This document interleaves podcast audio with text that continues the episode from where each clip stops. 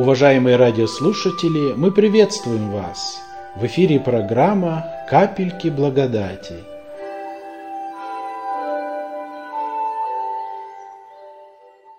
Приветствую вас, братья и сестры. Давайте мы с вами откроем Евангелие от Луки, 23 глава, 33 и ниже там несколько стихов. «И когда пришли на место, называемое Лобное, там распяли его, и злодеев одного по правую, другого по левую сторону. Иисус же говорил, «Отче, прости им, ибо не знают, что делают». И делили одежды его, бросая жребий. И стоял народ и смотрел. Насмехались же вместе с ним и начальники, говоря, «Других спасал, пусть себя самого спасет, если он Христос, Сын Божий, избранный Божий». Также и воины ругались над ним, подходя и поднося ему уксус, и говоря, «Если ты царь иудейский, спаси себя самого». И была над ним надпись, написанная словами греческими, римскими, еврейскими, «Сей есть царь иудейский». Один из повешенных злодеев злословил его и говорил, «Если ты Христос, спаси себя и нас». Другой же, напротив, унимал его и говорил, «Или ты не боишься Бога, когда и сам осужден на то же, и мы осуждены справедливо, а он не сделал никакого зла. Возвращаемся к тексту, который бы я хотел оставить вам. Иисус же говорил им, отче, прости им, потому что они не знают, что делают. Очень хорошее, знакомое место, правда? Месяца два как-то оно не давало мне покоя. И знаете почему? Кто догадается, почему? Отче, прости им, ибо не знают, что делают. Вы знаете, меня сильно удивило, что никто не просил прощения на Голгофе. Никто не просил прощения. Или я ошибаюсь? Кто знает? Кто просил прощения на Голгофе? А? Он не просил. О, он как сказал? Помяни меня, Господи, когда будешь в царстве Твоем. Но он не говорил «прости». Близко к этому. И вот эта вот истина как-то задачила. Как так? Вся гора Голгофы, лобное место, оно шумело, оно кипело, накалялись страсти, войны прибивали разбойников и Христа Иисуса ко кресту и глумились полном смысле слова. Они же не отвечали за жизнь его, им было все равно. И когда они прибивали, то они хоть в этом находили наслаждение, хоть как-то разнообразилась тусклая военная жизнь. Никто не просил прощения. Давайте вспомним, кто там был. Итак, первое, кто там был? Воины, первосвященники, книжники, женщины, которые плакали. Мария была, Иоанн, народ, сотник, разбойники, мать Иисуса, говорили. Симон был точно. Кто еще был? Да, фарисеи были. Кто еще там был? Там еще были важная категория людей. Кто там был? Начальники. Кто еще там был? Точно, но кто-то еще был. Важные-важные там люди были. Помогу. Вы там были. И я там был. Не поняли? Так мы были там или нет? Что-то вы уже не отвечаете. Мы были там. Второй вопрос. Кто-нибудь просил там прощения? Никто. Кто-нибудь из присутствующих, когда был на Голгофе, прощения вы просили? Я не просил там. Вы просили? Никто не просил. И вот, понимаете, вот эта вот истина, мы ее до конца не поймем. Когда народ шумел, когда возмущался народ, когда откровенно издевались над ним, в буквальном смысле слова, поддерживая, воодушевляя друг друга, он висел, он смотрел на эту толпу, и когда она дошла в неистовство, да на колени она кричала, пусть грехи, то есть все будет на нас, пусть кровь его будет на ком? И на детях наших страшное безумие. И когда Христос висел, смотрел, это была жуткая сцена. Народ на себя со стороны не смотрел, и мы с вами не смотрели. Это было беснование ада, когда шумели все, радовались, наконец пригвоздили Сына Божия. И вот только Он, Он сохранял здравомыслие, Сын Божий, смотрел на них, на всех и думал, бедные люди, что ждет вас завтра? Вы даже не знаете, что ждет вас через несколько лет – а что, что ждет ваших детей и поколения? Как вы будете страдать тысячелетия, бедные люди? И он не выдержал, братья и сестры, он не выдержал, он говорит, отче, отче, ну ты видишь, ну, пожалуйста, не наказывай, прости им, они же ничего не знают. Ужасно. Многие люди говорят, а Господь мне простил грехи или нет? Некоторые люди гадают, открывают Библию, и говорят себе, Господи, ну я нагрешил, уже не знаю, как просить. Давай я так сделаю, Господи, я открою вот так, скажу 22 стих, и как он скажет, я так и приму, как от тебя. 22 стих.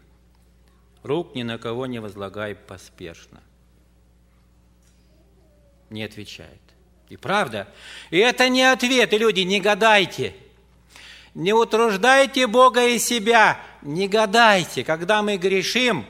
Когда кто-то грешит из сидящих здесь, знайте, что ответ был дан. И ответ был дан каждому из нас, сидящим здесь. Когда? На Голгофе. Где?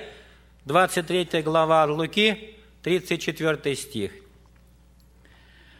Иисус сказал, «Отче, прости им». Они не знают, что делают. Вот в тот момент – все мы с вами, все люди земли, все поколения были прощены. Нам надо это принять. Нам надо просто лицом повернуться к Голгофе и сказать, Господи, так ты меня прощаешь? Да, если ты принимаешь жертву мою. Понимаете? Мы нуждаемся в утверждении нашего прощения. Все нуждаются. И чем больше люди грешат, тем они просто жаждут, чтобы кто-то им сказал, да прощено вам. Ну, кто скажет? Никто из людей, только Бог скажет. И вот Христос в тот момент сказал всем нам, прощены вам, я просил у Отца, прости им, только примите это прощение, осознайте себя грешниками, не извиняйте себя – не будьте культурными грешниками, примите, потому что тогда зачем я страдаю, если вы не считаете себя грешниками, запутавшись во грехах. Интересно написано. Он прощает все беззакония твои, Псалом 102, 3 стих. Вот такой наш Бог. Он прощает все, абсолютно все беззакония твои. Он имеет власть прощать грехи на земле – это абсолютная истина, только Сын Божий может прощать грехи на земле. Прощайте, дабы и Отец Небесный вам простил. Прощайте, прощены будете. Блаженны, чьи беззакония прощены. Он оживил нас, простив нам все грехи наши, то есть простив нам. Прощая взаимно, как Христос простил нас. Братья и сестры, не можем мы – мы не умеем прощать в жизни, мы просто не имеем никаких сил человеческих. Мы можем только что-то сделать в Боге, больше ничего. И вот удивительно, Господь Иисус Христос учит нас, как правильно и хорошо жить на земле в ожидании неба. Как правильно, как прощать.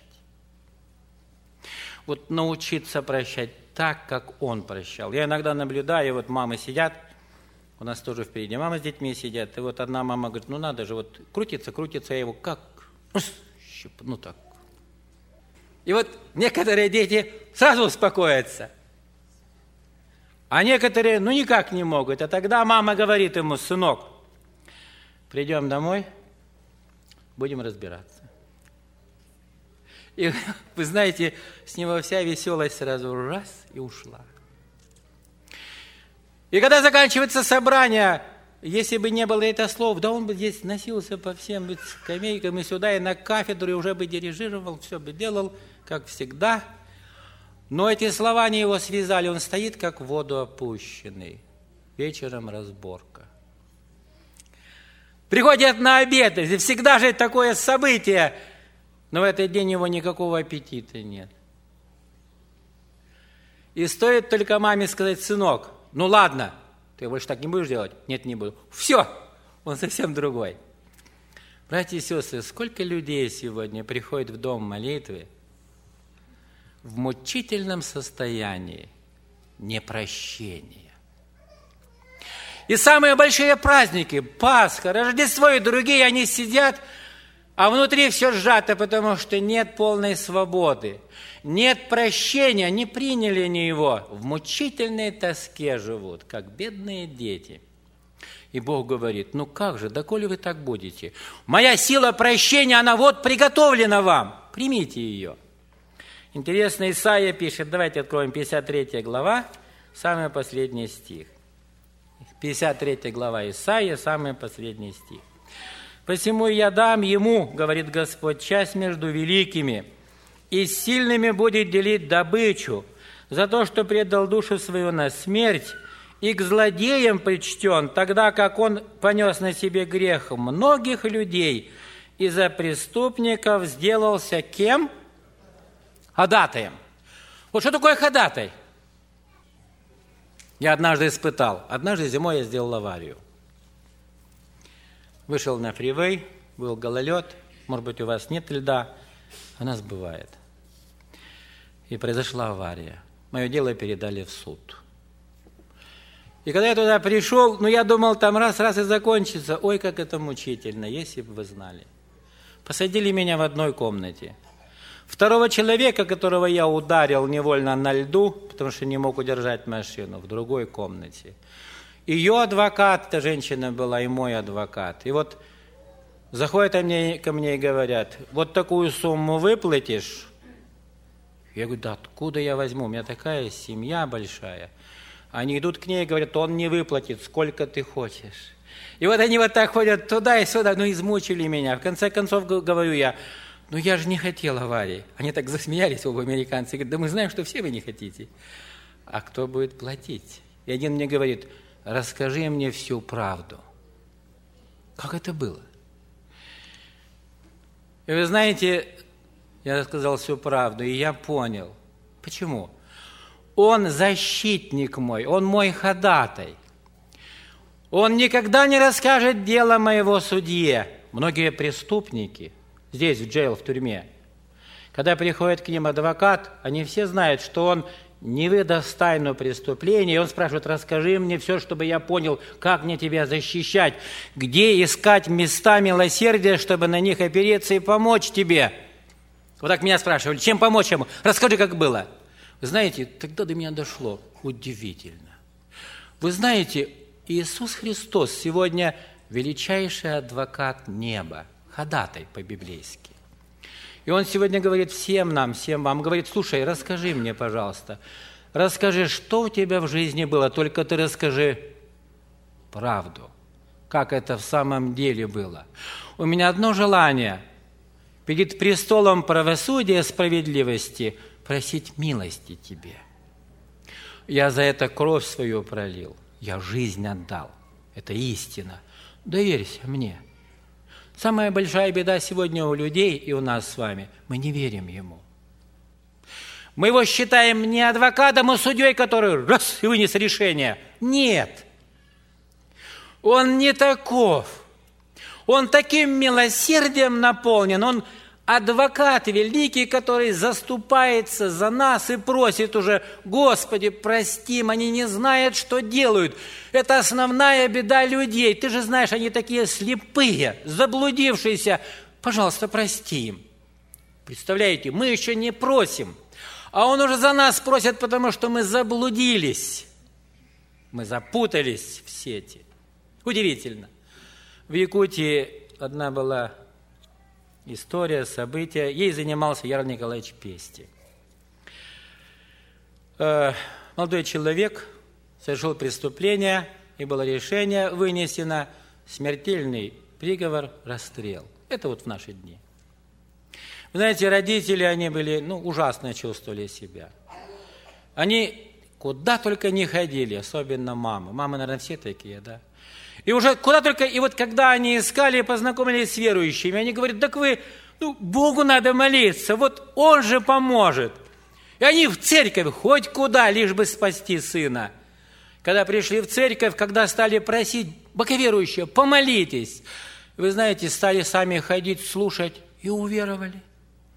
И когда уверовали родители, пришла молодежь в тюрьму, чтобы на свидание. Дали свидание – они пришли, подарили ему Евангелие. Плачет. Молодой парень, чуть больше 20 лет. Уже все понял, но ожидает расстрел. И когда уверовал, настолько изменилась жизнь его. Вся церковь пост назначила, молитву. Они стали ходатайствовать за него. И дело передали в высшие инстанции, на Верховный суд его судьбу. Пришли к нему из церкви, говорит, молодой человек, пожалуйста, брат наш теперь, пиши ходатайство по милованию. Он говорит, не буду. Как? Я смерти достоин, и моя рука не поднимается. И он отказался писать о себе письмо заявление на помилование. Это было удивительно. Плакал и не писал. Откуда у него это, видимо, уже обновленное сердце, уверовавший, понимал, что ну, за такие преступления действительно смерть положена. В это время, когда было заседание Верховного суда Якутии, было семь присяжных, которые решают судьбы или решения, которые выносятся. Судья, они утверждают. И среди них была одна женщина, якутка, которая никогда не знала этих людей. И поднимается вопрос, молодой человек, фамилия такая-то, был осужден на расстрел. Вот сейчас сюда поступило дело на рассмотрение дополнительное и вдруг она чувствует толчок, защити его. Она потом рассказывала об этом. И она встает и говорит, ну, если бы можно было его помиловать. Все молчат. Объявляют перерыв 10 минут. И она подходит к членам, семь человек их, подходит к ним и говорит, пожалуйста, давайте его помилуем. А откуда ты его знаешь? Я его не знаю. А почему ты? Не знаю. Ну что-то мне охота его помиловать. Подходит к священнику, там седьмой был священник. И просит, батюшка, давайте помилуем. Он говорит, нет, ему расстрел. Батюшка, давайте помилуем. Расстрел. Когда после перерыва собрались, судья им задает вопрос, шесть человек за помилование, она их уговорила всех. Батюшка говорит, на расстрел его. Судья поразилась. Священник на расстрел – я не осуждаю священника, не подумайте. Не критикую его. Это факт. Когда закончилось это заседание, судья снял, потому что не может понять, в чем дело. Через несколько месяцев, когда снова собрали, месяца через три собрали их, все семеро за помилование. Она приезжает в город, приходит к родителям и говорит, кто вы? Почему великий дух толкнул меня встать я никогда не знала вашего сына, я сейчас его не знаю. Кто вы? Они говорят, мы боговерующие. Все понятно.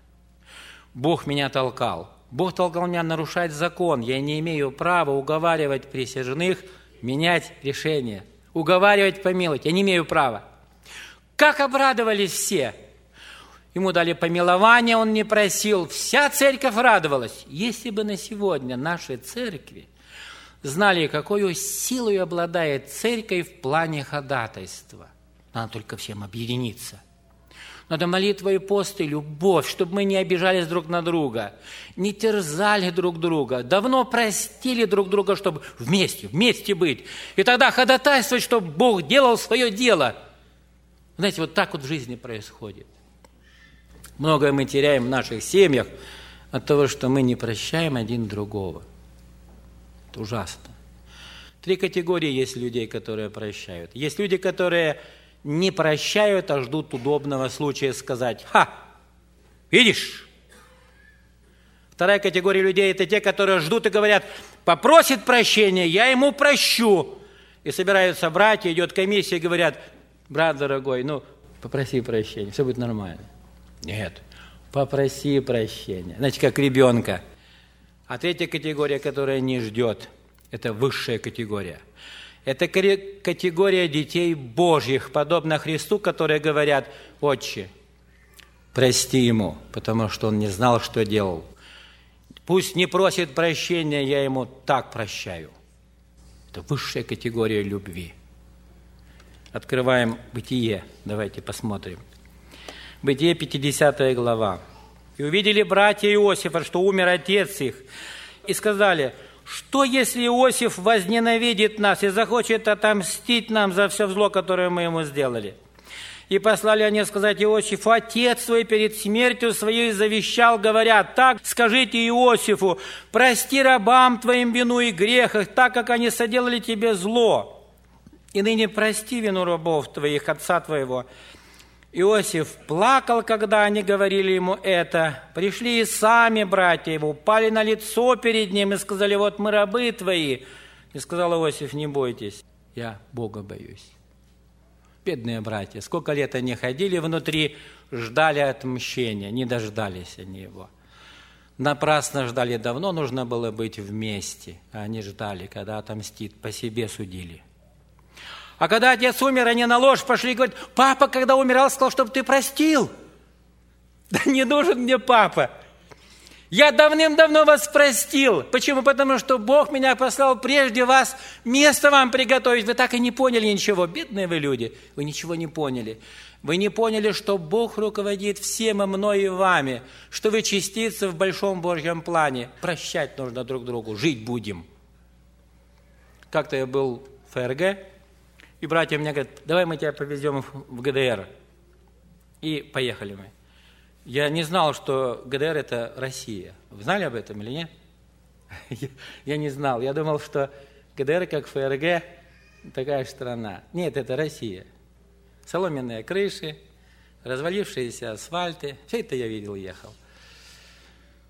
Я не видел там стены, ее уже не было. Там была большая стена, которая делила Германию одну, Германию другую. Но однажды, вы, наверное, слышали, была страшная неприятная ночь, когда из ГДР через эту стену набросали всякого хлама и грязи, и мусора в отместку. Нате вам, капиталисты! Слышали об этом, нет? Завалили мусором туда. Кто здесь немцы, наверное, знают об этом. И когда проснулись жители ФРГ, там мусору столько – вот вам. И собрались, конечно, руководители, политики решали, как ответить. Э, наверное, молились и христиане, и они, наверное, страх Божий имели. Они сказали, нет, нет.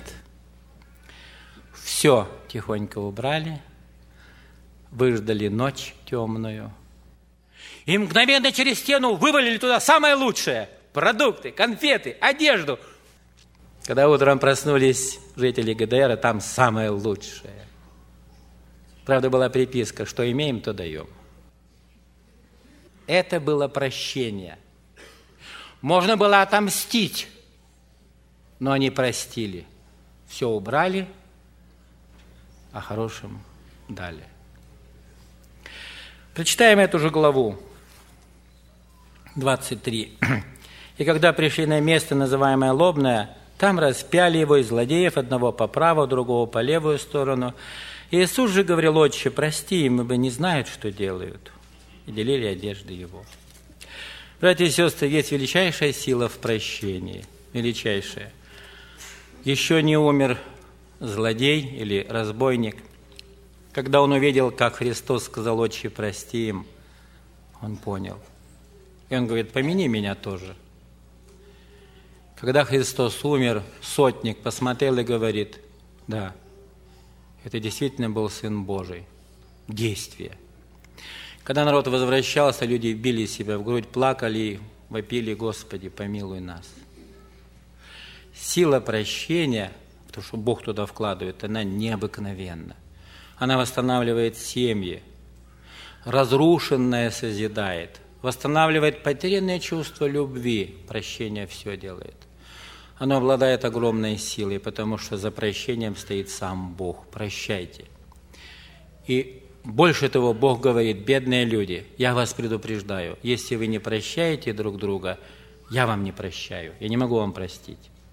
Пожалуйста, прощайте друг друга, чтобы я простил вас. Шестая глава Матфея. И если мы прощаем людям согрешения их, Он прощает нам. Если же мы не прощаем, Он не прощает нам. Бог да благословит нас. Кто сегодня не мог простить или не может, бедные вы люди, да помилует Бог нас всех. Кто чувствует тяжесть, что комы не может простить, давайте сегодня помолимся. Скажите просто, Господи, прости меня. И я охотно прощаю всех, какое бы мне ни сделали неприятность или зло. Ничего не имею, все прощаю. Господь да благословит нас. Аминь.